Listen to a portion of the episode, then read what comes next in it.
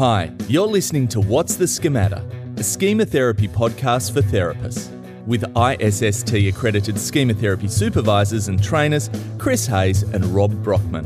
For more information on schema therapy, visit our website, schematherapytraining.com. So we And- we we came up with a um, with a name for Andrew. So it's we start with Doctor Happy. Wait, I'm just eating my Happy Meal right now. my my Andrew meal. For now on, my kids ask for a Happy Meal. It's going to be an Andrew meal. Thanks, dudes. Um, I should I should remind my kids that that's who I am in my professional life because I, I don't I don't think I don't think they necessarily see that in my day to day life. But yeah, I Are you the opposite? Are you like like Oh unrelenting no, man! standards? But, I mean, you kind of.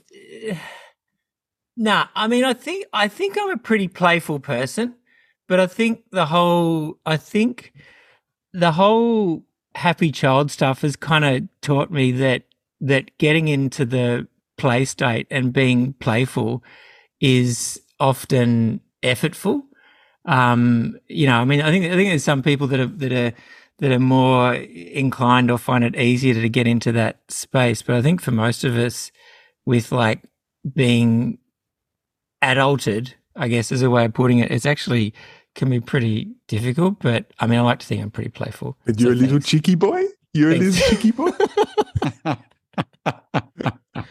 so, guys, this is going to go thanks, on all James. That- that- podcasts. that- This is going to thank go on all you. podcasts. That- This is that- going to be a different one. it helps me feel a bit more relaxed, chill out to the whole thing that that our relationship doesn't have to change because it's like on a um on a podcast you can just give me blast it grief. out to You just give me thousands of grief and I'll give you guys grief and then Okay. it's all good. And we'll just Okay. we'll just put it down as happy child. Yeah, yeah, yeah. okay, let's get serious just for a moment. All right, Rob, mate. Yeah. All right. Look, Shoot. um, Chris, t- tell us some things, um, Andrew, about about your work. You know, where you work, the kind of populations you work with. Yeah, I mean, now I'm just all um, work in private practice. Um, I spent, as as you know, Rob, spent um, nearly nearly my whole career in like a public mental health setting, working with people with sort of more chronic and severe mental health problems, personality disorders, and stuff like that. But I think like um, recently, just being in private practice. Um, I think I see people with all different sorts of presentations, but but funny funny enough, at the moment, the, the kind of the most common group that I'm working with is which is is therapists, and that's been really cool and interesting and and fun, and you know, new new challenges and and yeah, new Mhm. exciting things to learn. But yeah, so just work in private, um, like yeah, do it do mostly therapy, um, supervision, and a little bit of teaching and training as well. Yep. Yep. And we'll, we'll talk about some of that stuff. We've got some, we want to que- question you about things about you know working with therapists and and some of the, the stuff you've been working on. Uh, before we do though, can you say a few things about about your schema journey, like how you got into it, and, um, and I've got this Um, thing I came up with. If you could, you go along with it. Um, if you could share, if because if possible, one moment, right, even a memory, if possible, when you decided that you were hooked on schema. Yeah, I actually do know that moment.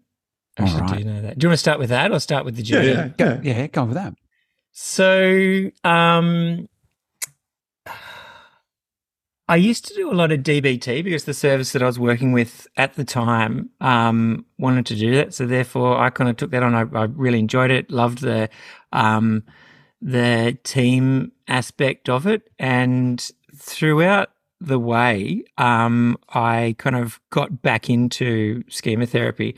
Um, and it was there at the end of kind of like a uh, like a period of care. So like in our DBT program, there was sort of like this um, twelve months of group, and then there was sort of like this four to six months of I can't remember what they called it. It was like an outro, like an outro to the group, and you'd you you'd you'd work on stuff, work on targeted stuff that wasn't necessarily a part of the stuff that you were doing as part of the DBT program.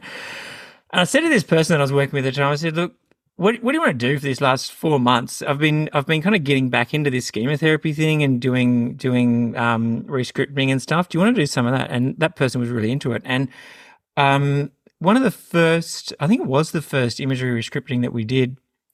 Uh, she, we floated back to this um, uh, kind of shaming experience that she had as a as a little kid, and um, went in, did my best to meet the needs, acceptance, you know, attributing um, blame and shaming, you know, to the to the mother at the time, and um, when we talked about it the week after, she had this amazing experience. I thought it was incredible that she said that as a result of that, it's the first time in her life that she um, started to believe that she wasn't actually evil.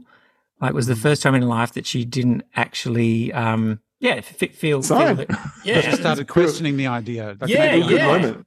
yeah, and and so for Fist me pump. that was pre- yeah, Wow. exactly, exactly. And you've done like 12 months of DBT and stuff. Well, it's the thing. Like I, I, I, I reckon. I mean, I, I know this that um, she would not have got that kind of really um, significant corrective emotional experience had she not done all the Yeah. work previous. But but I, but I do, I do know also that if we'd not done the imagery rescripting, she would not have had that yeah, wow. incredible corrective emotional experience. So, like, I, I don't, I don't think it was just the imagery rescripting, but there was something in that moment that I, yeah, I Mm. just thought, yeah, this is Hmm. this is the It's thing. nice example of how some of that, um, the DBT stuff kind kind of, yeah, scaffold things and, and allow for something else to happen later.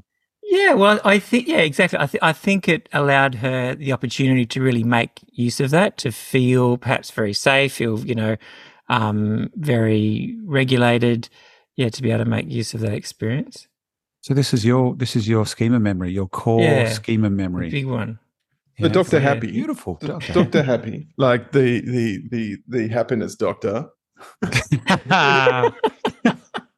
You um this has become a bit of a thing for you, and I think it's really great. I mean, I think um a lot of us um you know kind of overlook it, overlook this um this particular mo- mode that's in Yeah. therapy. Yeah. Now, what um why do you think it's important? Why do you think um, this is important? Um, uh, I mean, I kind of feel like that for the most part in our model, what we're focused on quite rightly is um, uh, reducing pain.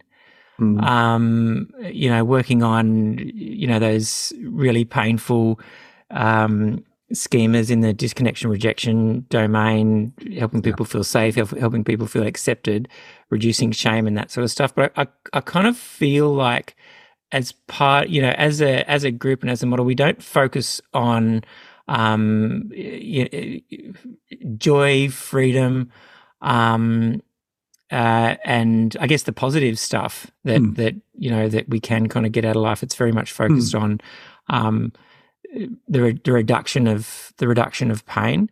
And I mean, for me, I, I really feel like in our model, it's a big part of what makes up someone's sense of of who they are. I think that was sort of one of the things that really um, drew me drew, drew me um, to this area. Um, is that I was I was sort of working with uh, actually actually when I first started when I first started in in private, um, having come from uh, like a um, mental health uh, background with people more sort of severe acute kind of problems, Mhm. um, there's there's sort of two populations that I found kind of quite. I guess it was new to me in a way, or, or it was kind of intriguing that there was um, a group of people that perhaps um, had a historical diagnosis of borderline personality disorder or Yeah. had a, a trauma history and all of those kind of associated problems, but were further on in their in their recovery journey. Yeah. Um, and then there was this other group that um, I guess had that kind of classic inhibition, anxiety, self consciousness um, type of thing going on.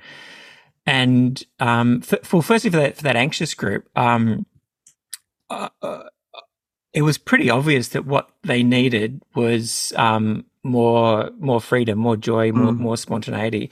Mm. And when I kind of uh, went back to literature and think, okay, how do, how do I do this? How do I do like this happy child stuff? Like it was really good. What I found was really good, but but two things I noticed.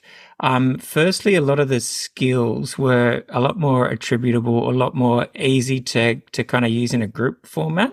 Mhm. Um, and when I started to talk, when I started talking to colleagues about, you know, how how we do this happy child stuff, what I tended to notice is that we're all kind of doing quite a, um, kind of like a, a a a generic approach to what we think is um happy child or what we kind of think is play.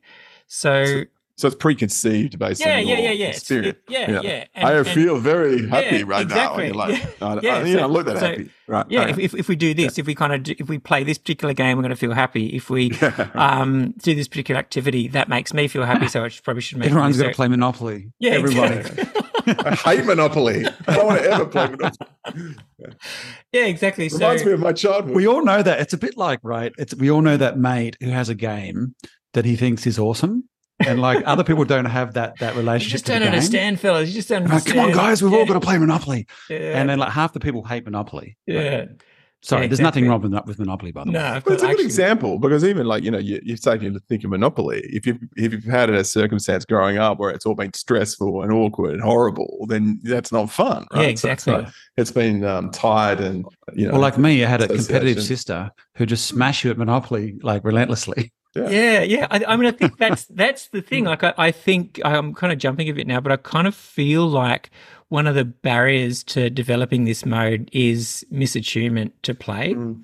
and I think that's that that piece is really important in terms of being attuned to what play is and what play can be in our clients. Because I think a lot of us have kind of grown up in environments where we're encouraged to play in a particular way. Certain types of play are encouraged, certain types of play are um, discouraged.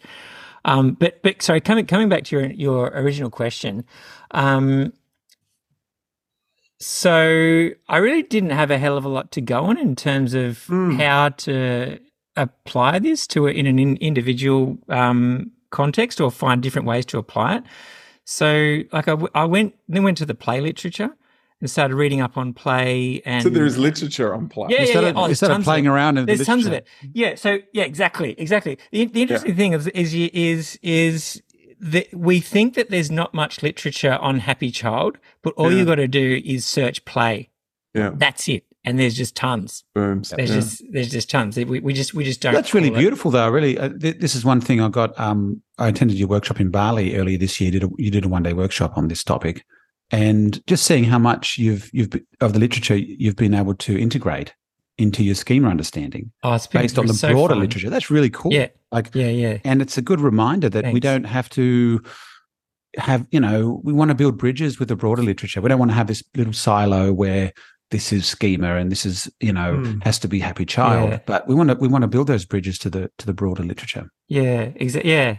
Thanks, Rob. Yeah, I, I mean, so, so sorry, you go, Chris. I was going to say it's just interesting as well because I think you know, like maybe academics that are involved with the propagation of schema therapy and therapists themselves generally want to have you know be effective and and, and you know do good work and all this sort of stuff. And it's focusing on the work and seriousness. Yeah, And I guess these sorts of things get sort of left out, you know, let out, left out in the cold. You know, so it's good that you know this has been a focus. You've allowed yourself to to to look at the interesting stuff like this. And, Yeah, but but it, it, it, can I pick up on what you just said? Like I've Mm. I've I've had to allow myself Mm. b- because exactly. it's it's like uh, we we j- uh, doing this sort of stuff, doing Mm. happy child work for Mm. many of us. That we hold back because we kind of Yeah. feel like it's not the serious stuff, like it's not Yeah. the proper stuff, which emulates the process of getting getting back into playfulness as an adult Mm. that we've kind of been socialized into this idea of what an adult is and what an adult does and the value of of Mm. play. So I think actually, yeah, you're right. Like it, it's it has been something that I've had to deliberately Mm. continue to tell myself that this is actually worth it. This is there's a there's a Yeah. point to it. Mm. Um, but yes, so like getting getting getting into the play literature and figuring out um, ways to work with clients to understand stuff like like play temperaments, what gets in the way of people being playful, how to access the the play state has been really interesting, and I guess that was um, particularly useful for those kind of classic um, uh, inhibited, um, uh, you know, in, inhibited people, anxious people, pessimistic, um, like tons of unrelenting standards, um, emotional inhibition and stuff like that. Kind of provided like a really nice um, way to frame, understand, and and develop strategies and techniques and stuff like that. But what what I what I was also finding as well for the for the people that um, had kind of more like a a, a trauma history and perhaps historical diagnosis of borderline personality disorder, using some of these strategies to help them understand who they are, I think has been really, really mm. helpful mm. because, you know, hearing so many people saying, I don't even know what I like. So yeah. I guess if you don't even know what you like, how can you possibly know who you are? And we know what we know what we like essentially through the combination of positive affect or mm. joy in combination with a stimulus. Mm. And so one thing that I think the um, the DBT guys, um, is it Open DBT of sort of yeah, radically open? Yeah, yeah, yeah. They've sort of they've sort of um, found.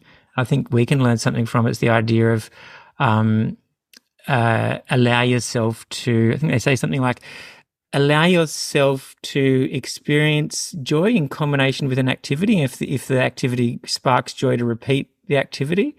So I kind of feel like using somewhat of that strategy with yeah. people that um, have difficulty knowing what they like and knowing who they are can be really useful. But but I, I feel like like in our model, the the gateway to that or the mechanism for that is um, allowing ourselves to access the happy child mode, hmm. which mm. when when the way that I think about it is um, trying to enter the the play state or the the state of play. So I've yeah, so I, I, think I think it's really useful because I think you know it allows us to access um, uh, you know joyful states, but also think it's really useful in the concept of developing a sense of self as well. So the play state was, is something that's pretty important because I, I, think when I think of the happy child mode, I kind of think of humor, gags, and but yeah. that might not necessarily be a play state. Yeah, it, it, it can be. It can be for some people. Yeah, absolutely. People, yeah. yeah. for some people, it's a play state rather than yeah. Yes. So it's I think there's a definition. So if you the definition, what's the definition of the play state then? So you? it'd be something along the lines of a state where we find inherently enjoyable um, there's an aspect of um, losing self consciousness. So, so first, firstly, you enjoy it. There's something joyful or um, nice about the way that you're feeling at that time. When you're doing a particular thing, you you kind of lose time. It's sort of like you know how people talk about that that yeah. sort of state of flow. Like you can sit down to do this thing and you really get into it, and before you know it, the time's time's over. And importantly, there's sort of like this loss of self consciousness as well. Like we're not thinking about how we appear when mm. we're doing this thing. We're just kind of fully engaged in the activity. So, um, I mean, I, th- I, think that those three are probably the most important aspect of the play mm. state, and I, I, think it's, I think um, it's really important for us as therapists to yeah, I mean, understand what it is for us, but understand what that that is for our clients as well, so we can kind of see when they're in it, and when we can see when they're in it, we can point point it out to them, and we can um, use that to kind of build their sense of um, the type of play or the type of playfulness that might be kind of like uh, um, uh, inherently sort of true to them, or or, or, or temperamentally true to their um, yeah, temperamentally true to them. Yeah, wow. I mean, there's something um, that's interesting. So, so you kind of landed in exploring this. You landed on like the identity issue, which you might not have been. Um, uh, no, I didn't intend to. No, no, no, no, no. And I'm, I, I, I think there's, I think there's something in it because I mean, for the people that I've worked with and have been doing this sort of stuff, that that does tend to be, even if we're not focusing on it deliberately, it tends to be like a bit of an artifact, like by. Um, knowing more about what brings you joy and um, leaning into that more, giving yourself permission to play, giving yourself permission to be more, more playful, people do start to get a sense of of a, kind of like a more coherent self or more um, yeah sense of who, who they are. It's interesting because that symptom's always a little strange. Like that lack of identity, it's sort of it's sort of like a deficit uh, sort of um, symptom. It's a sort of something that they can't experience or they don't experience a sense of identity. Or so it, it makes sense how you link that to the happy child. Yeah, yeah, yeah. The um the, the other thing I got out of doing um hanging out with you for a day and, and doing this stuff in a workshop um was how often it came up that okay so you're getting the clients to experience like to taste um joy to experience joy the play state right so you're like hey can you recognize that what's that like but how often what came up for me and for others uh, in the group were blocks yes, like as in regular schema blocks yes, so yeah, yeah, yeah, you know it was almost always you know uh, the demanding critic the good and Yeah. critic the you know vulnerable child. yeah, totally. um, so in that sense, it the goal is different. Like you know, entering the play state, exploring these kind of things, but but it's still schema therapy. I mean, Absolutely.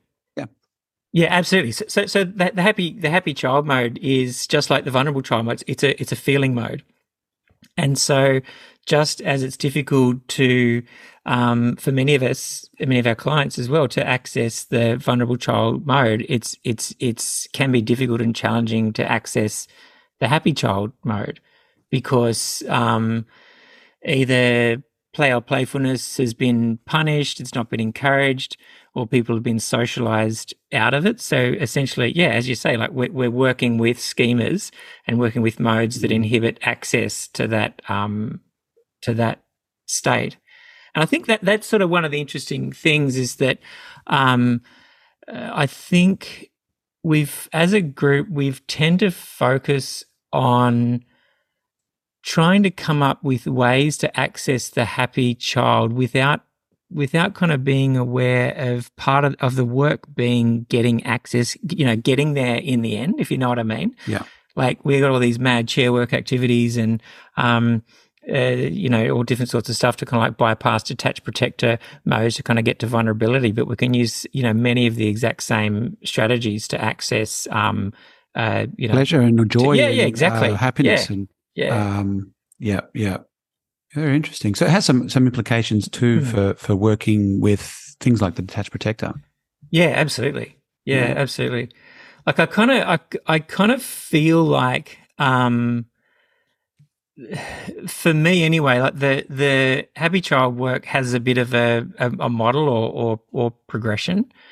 So, firstly, um, like I think we need to be aware that um, primary attachment schemas are primary. So we need to make sure that people feel safe enough, accepted enough, secure enough. Because if, if we don't feel safe, you know, we, we, we don't play, even as, as children, as adults, if we, if we don't feel safe, If you feel threatened or socially Um, yeah. threatened, you can't We- move forward. Yeah. yeah, we, we can't we can't be playful. Um, so I mean, I think that's the that's the first thing that we need to focus on. So I mean, practically, what that means is that um, usually happy child is you know not the first thing that we're focusing on with our with our clients. It's it's working on um, you know more primary attachment Yeah. schemas. And then I and then I kind of think that um, it's about this process of um, uh, providing an opportunity to enter the play state, either through usually through some sort of an activity. Um, notice what happens, and that's usually like schemas and modes coming up. Work with those schemas and modes. Uh, re- repeat the activity, like like do the provide the opportunity again to enter the play state. Hopefully, the person experiences the the state, the play state, and and at that stage, it is about, um, yeah, like like like sitting in it in a way, like Mm. enjoying it, labeling it, Mm. attuning to it. So it's almost like we're trying to, um, uh, give the person an in session experience of of what we Yeah. hope they start to chase. Like a like a discrimination task. So Yeah. you know, feel like what what this is, and then compare it to you know what this you know being able Yeah, to discriminate exactly. between two sides, and, Yeah. this is what joy feels like. Now Yeah. what shows up? How hard is it though? I mean, it all sounds good and everything. You know, in in reality, when it goes well, I mean, do you have any anecdotes like? of the progression where people have built up this capacity? Yeah, I mean, I, I do. I mean, I th- I think it is it is challenging. Um, and like we said before, we're trying to access a particular sort of state that um, many people aren't familiar with. Some people are scared of. They're actually Mm. scared of of feeling um, free, feeling joyful, scared of, um, you know, even scared of scared of losing it. So it's a, it's quite a difficult thing to do. So the vulnerability would be the block in a sense. Yes, 'Cause- yeah, because but being playful is Hmm. is is being vulnerable because because Hmm. y- you've got to be um uh, not on guard. You've got to be unself conscious. You've got to be in the moment, and and for many of our clients, who knows what's going to happen when you know you allow yourself to to to be that way. Um, so yeah, look, I I think it is. I think it is hard. I mean, I think I think we need to, in terms of like anecdotes, um, I feel like the cognitive stuff is important. Um, psychoeducation on the importance of play and playfulness. Um, but I also feel like, you know, some of the experiential activities is really when it kind of drives home the difference between engaging in activity where it's more like, um, uh, I'm doing this thing to achieve a goal. I'm rock climbing, for example, Yeah. to get to the top. Yeah. Versus um, seeing it through the eyes of a child where you're standing at the bottom thinking, wow, isn't this cool? I'm going to climb up this wall. Yeah. I'm going to grab onto these things, and this is so cool. This is sort of so fun. Look at these rocks. Yeah, yeah. Look at these rocks. Yeah. Hey, I wasn't that? Look, I, I'm. This is you know, I'm a playful kind of person, so you know, you're not you're not Wow. selling selling any uh, you know, uh, anything to me. I'm fully up for it. But Yeah. can you play too much?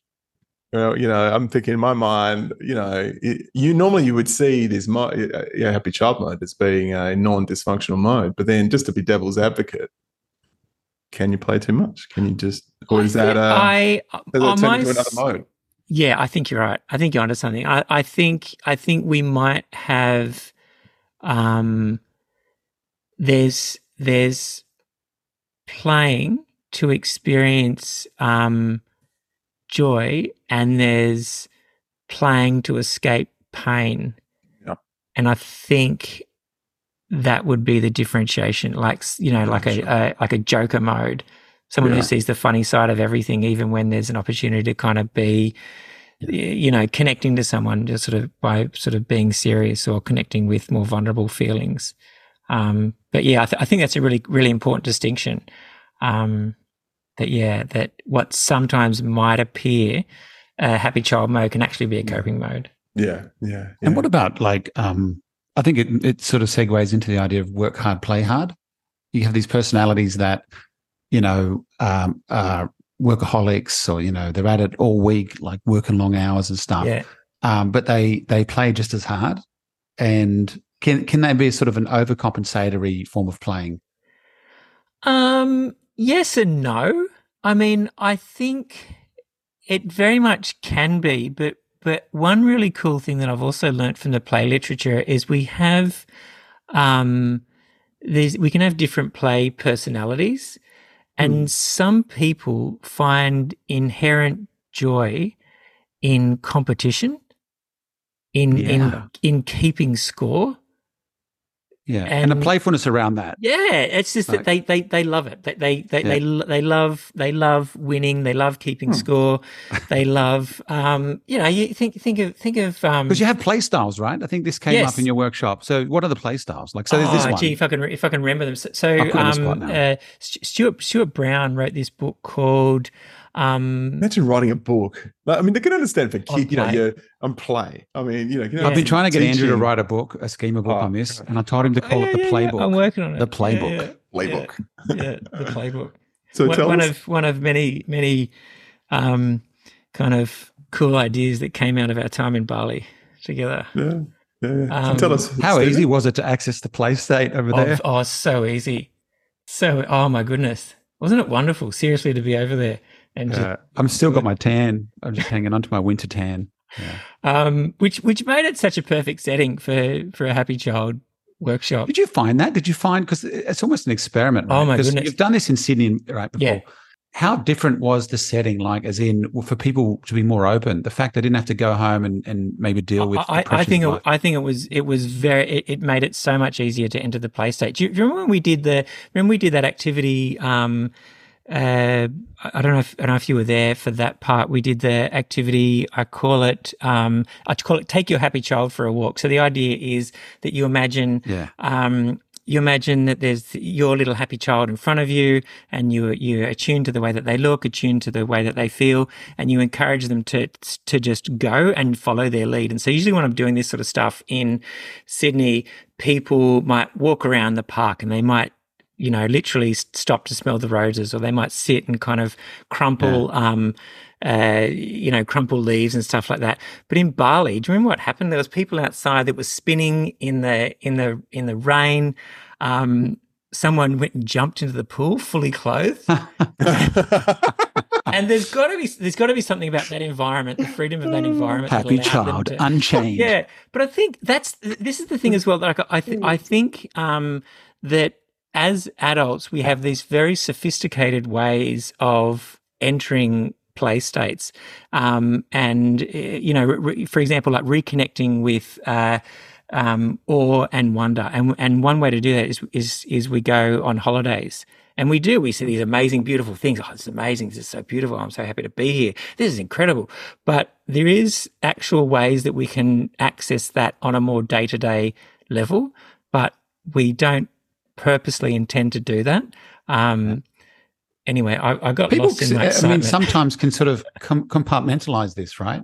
yeah. They're like, they, they, you know, we do the work thing, and you're like, right, it's okay because next year I'm going to go on this trip, and then, yeah. you know, we tend to Okay, sometimes. yeah.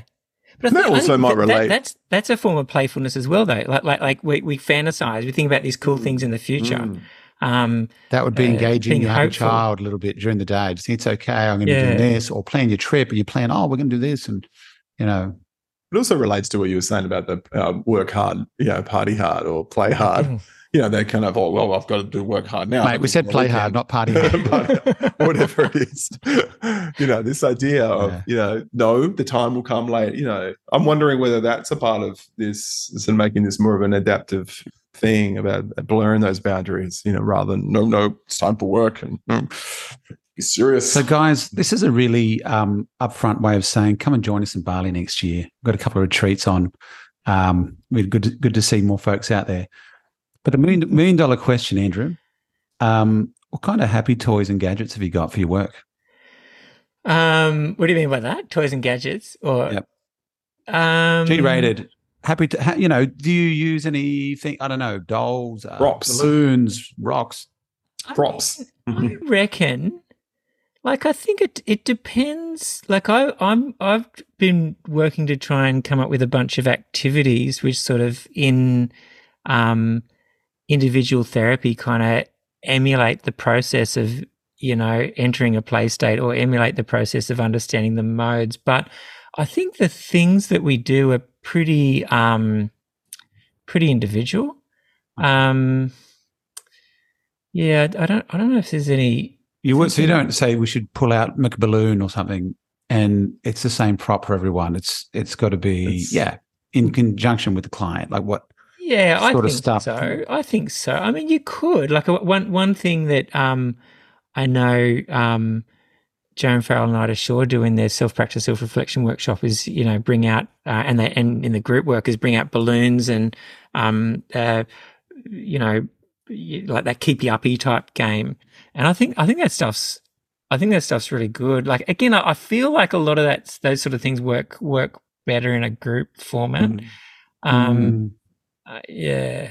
So, what would your tips be? then? say if you're trying to help someone be more, you know, sort of uh, happy child mode, like, you know, what for a therapist working with a client, you know, and then you're thinking this is something that we should really sort of elaborate on. What are you thinking? Um, I kind of feel like like back to that idea of primary attachment needs are primary. So like working on those, working on those first.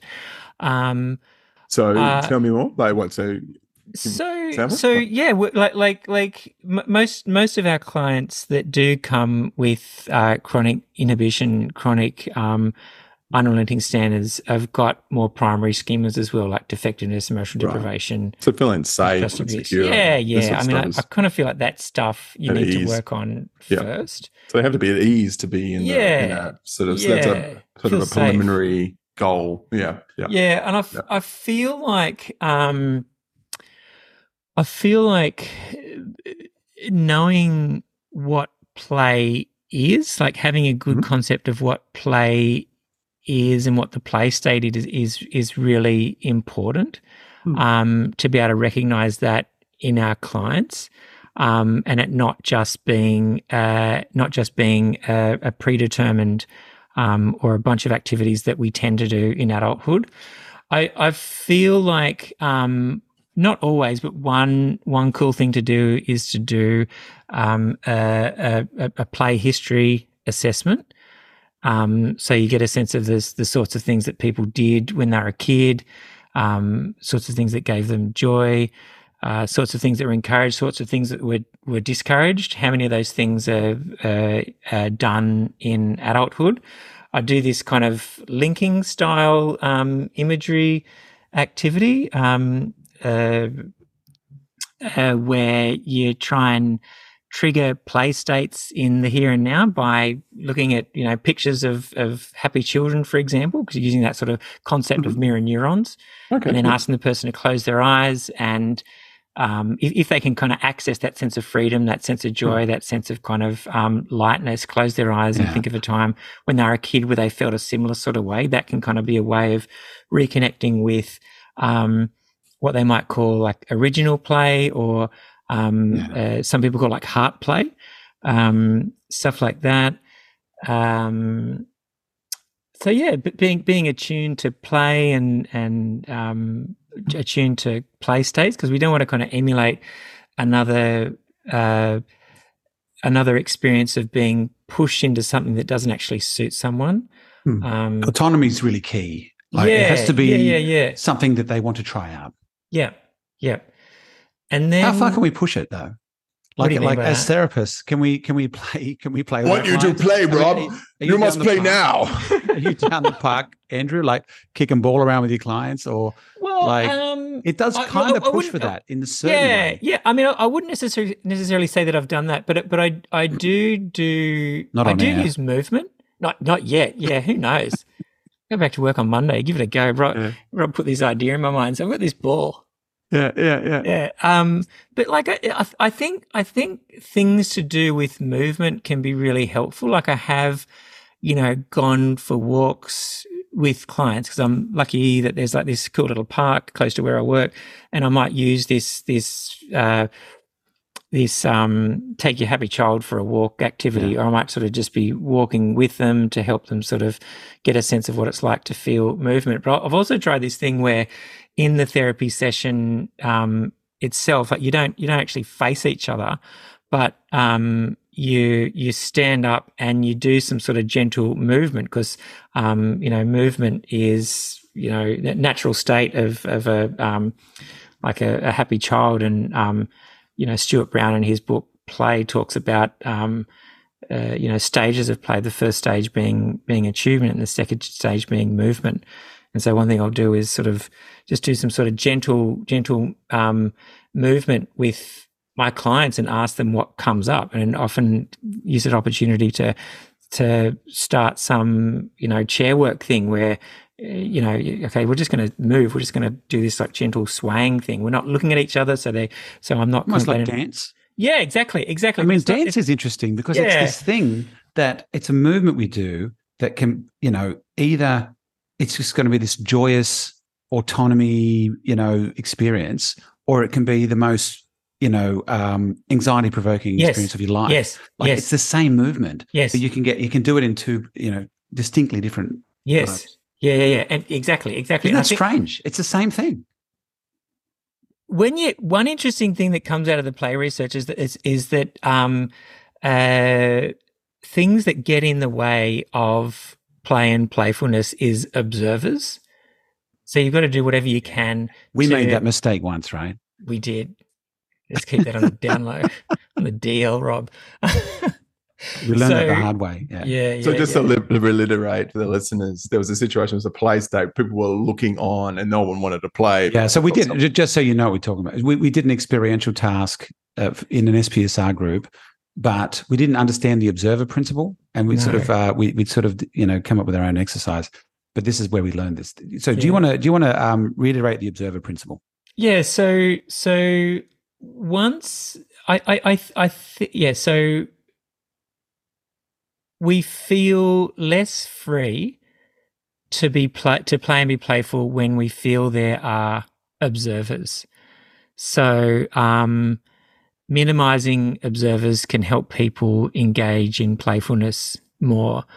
And um, in in our in our work, um, Rob, yeah, just like this, like you were saying, like we, have been trying to, you know, put in more um, happy child stuff in our SPSR workshops. Yeah. And one of the early ones that we tried had too much observer stuff. Like people were asked to do an activity or to do a certain movement while the rest of the group moved on. And I, I know just as well as everyone, I felt very, very uncomfortable. so, so, so I guess we learned um, that even the play state has a sort of window of tolerance. Absolutely. Yeah. Like, yeah. like so that's that's something we learned. Yeah. But you bring up something cool, which is these, you know, you said SPSR, that's self practice, self reflection workshops. Yeah. And, you know, we did one in Bali. We, you and I have been running them for a few years now up in the Blue Mountains. Um, you know, and that's that's kind of preceded a, a bit of a pivot in in your practice. I, I would say also in my own practice. I think Chris, you're the same uh, it's much more acceptable these days. In fact, we we really um, encourage therapists to uh, seek their own therapy and work on little things that might be well, it could be big things, but also things that might be impacting um, the treatment. You know, their, their, their treatment with clients, um, different forms of transference that comes into the work. Uh, so you know, what's that been like? Uh, you know, I think you're you know, increasingly working in that space, yeah. therapist to the therapists. I, I think it's I think it's it's it may sound cliche, but it's it really is like an ama- it's an amazing privilege. It's incredible, like you know that that these incredible, talented, insightful, kind people will trust us with their feelings. I think it's I think it's amazing. I I I, find it I find it really interesting for a whole bunch of reasons. Like I I find that we share so many um we share different aspects of, I guess, reasons that have brought us to the profession. Like I, I feel like we're in in in different ways we've been socialized into it, and that's that's yeah, got yeah. to do with um, you know perhaps our own schemas and our own response to schemas, and yeah. um, yeah, which which brings us to you know being a caring professional, and I, I think you know understanding those stories and the different ways that we kind of cope with imperfect childhoods and how that's influenced us, uh, uh, us being, uh, you know, carers. I found, I have this image in my head of like several times sitting with you after a workshop, having a beverage oh, and yeah. reflecting on how messed up our backgrounds might have been. yeah, okay, that's so, looking at each other and going, "Oh, you too." Yeah, I've yeah, got, yeah, I've got one no thing wonder. to ask you. I've got one No thing wonder. to ask you um, before we finish up. Like, this is one thing that I could think of a client coming to me with, and we haven't covered it, but it's something that we we need to cover probably at one point, especially people. I, I know why, but what's the what's the point? Like I would say, you know, I got a client. Well, what's the point in doing that? Mm, what's the point in you know being in happy child mode? What from your perspective, from a schema perspective, what do you think are the advantages? I can I can see them, but what would you? How would you approach it? Um, I mean, don't mean to.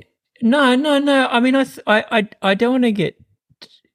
I, I think the point is is like this is going to sound very DBT, but a, a life worth living, like a Hmm. life, a life with freedom and joy, Yeah, um, has so much is so much more enjoyable yeah, and also gives us so much more a sense of of, of purpose as well. And I I, I think um, in so many ways through through play we can we can connect with people. Like think think of I mean the, the I, I think a lot of a lot of a lot of people socialize into adulthood Hmm. only start to get back into play in a big way when they have their own children. retire. Or, or Hey.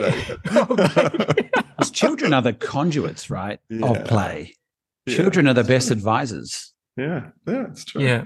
But it, I mean, was- it, it, you, you, I, I sort of feel like so, so. There's that part of it as well. But if Yeah. if you're talking, it, but it, it removes pain as well. Yeah, like like so if you can if you can find yourself in that state of of inherent enjoyment, non self consciousness, um, and loss of loss of time, you Yeah. can't feel anxious. Like you, Yeah, and you if, have if you're positive really in that reactions moment. to things. Yeah, Yeah, yeah, you- positive you- emotions, and it's almost like an emotional regulator as Yes. well. It's, a, it's like a Yeah, you know a valve, pressure valve in some some ways too. yeah, absolutely. Yeah. Well, the professor of uh, play. And I love hanging. I of love talking to you about this stuff, uh, Andrew. Yeah, you because Andrew, too. Andrew, you can be anywhere, and he'll just go into this thing and will say, "Well, the, the play literature suggests," and then whatever comes after that is the play literature. this is it. Exactly. And Andrew- last question. Last question. and We'll finish up. yeah. Are academics the best people to be studying play? In some ways, yes. But you, I, I, I think you've, um, yes, as long as they allow themselves to be playful. Look, I don't know if this is answering the question, but, but, but It's not a real question. It's no, but. I, I, I think like like some some really inspiring academics, and I, I include both of you guys in in this. I I know, you know, Chris, you're not technically an academic, Mm. um, but I find the most inspiring academics so playful in regard to ideas. They just love it. They care less about, um, they care less about, you know, publishing and career Mhm. advancement and stuff like that. But they just love the idea of ideas, playing with ideas, exploring ideas, being, you know, ex- exploring is a type of play. Creativity is a type of play. Exploring ideas and being creative with ideas. I know this isn't answering the question, but No. in many ways, No, I, I, yeah. kind of think, um, totally. in and many you ways, maybe me. they are because th- they just love playing with ideas. You've affected me on this. I, I remember you saying this to me maybe a year ago. We were just having a geek out about something, and you looked at me and you said, "Dude, like you're in the play state right now." And I was just talking about schema therapy. Yes. Like so you- that I was both like, you guys, yeah. Is it really? Wow. Yeah. Yeah. Yeah. So totally, and I can relate to that. I think Chris, I can definitely see. Hmm. You know, he's in the play state most days, dreaming up schema therapy Yeah. techniques or you Yeah. know, Yeah. Yeah. experiential things. Yeah. Rob, with all your ideas, maybe we could think about it this way. What do you think about this? Chris, with all, all, all your different ways to kind of think about to improve training, maybe we could try this. Maybe we could do this. Like it's such a, it's like hanging out with you guys is so playful because you just love, love the and thing. that's we can maybe end on that note. You know, um, I can't even remember which podcast it was. It was one of these well-being podcasts about work and stuff. But they were saying if you can, if you can get, you know, your job be the thing that's like linked to the place. If you enjoy your job, it's linked to Mm. that kind of play state. Yeah. I mean, you know, That's good wow. And I think many of us, many of us are. I think you know, Mm. Mm. um, you know, we have our bad days in therapy, or Mm. you know, um, difficult days, diff- you know, difficult moments, all those things. But for the most part, if you feel you can get into that play state at work, I mean, this is this is the goal. Absolutely. Yeah. Andrew, thank you for today. Oh, thanks, Chris. Again, the professor of play, Rob. the the doctor of happy, the happiness doctor himself. Um, and look, just a couple of plugs. So as we mentioned, we've mentioned something about um, there's a there's a um, therapy uh, retreat that we do. Uh, it's up, where it's ready to go for the end of June in 2024. That's happening. Um, Rob and me, we probably also want to plug our book, The Cambridge Guide to Schema Therapy. That is, um, it's uh, it's available. It's had some. Uh, it's been sold out everywhere. So Wow. uh, they've gone to uh, reprint, reprint it, unlimited reprints for the rest of its time, hopefully. So won't have any trouble with that. But that will be it's available. It's a, it's around. So you might Yeah, thanks to everyone that um that's actually bought the book and stuff. That was that's amazing. Yeah. yeah, yeah. And if if if oh the other thing, if anyone has bought the book, it'd be really really helpful if you could leave an Amazon review. yeah, absolutely. Reviews are very It helps get the word out. Excellent. So again, thank you. And Awesome. Chris, can I just mention as well, could, while we're talking about gigs, plug-in gigs, um, Chris Hepworth and I are doing a gig next year. We're doing a mad tour of this um, uh, workshop series that we're calling uh, Festival of Feelings. Perfect. So it's a, a schema therapy um, workshop series um, where I'm going to do a day on Happy Child. He's doing a day on five faces of anger. So that's um, beginning of May next year, Sydney, Melbourne, Perth. So if anyone Yeah. wants to Festival of come along, Feelings. Festival of And, Feelings. and we'll put the um, the links to that in the show notes. Yeah. So if you're interested in that, we'll put. We've all, you've also got a recent uh, article with the International Society of Schema Therapy, so we'll whack that in there, link to that, so you can people have a bit of a read. But yeah, you. absolutely, the Festival of Feelings 2020. You and Hepworth will be doing a bit of good cop, bad cop. on Yeah, exactly. You're going to come in and do the happiness. I'm and so then you come happy. I'm so "Ah, angry." Okay. Excellent. Hey, Andrew, That's it. pleasure. Rob, yeah, always thanks so you. much. Thanks so much for having me. I really appreciate it and love, yeah, talking about this. And I can absolutely tell you've been in the play state for the last 55 minutes. Awesome. Okay. See you, mate. Yeah. Time's flown. See ya. See ya. cool.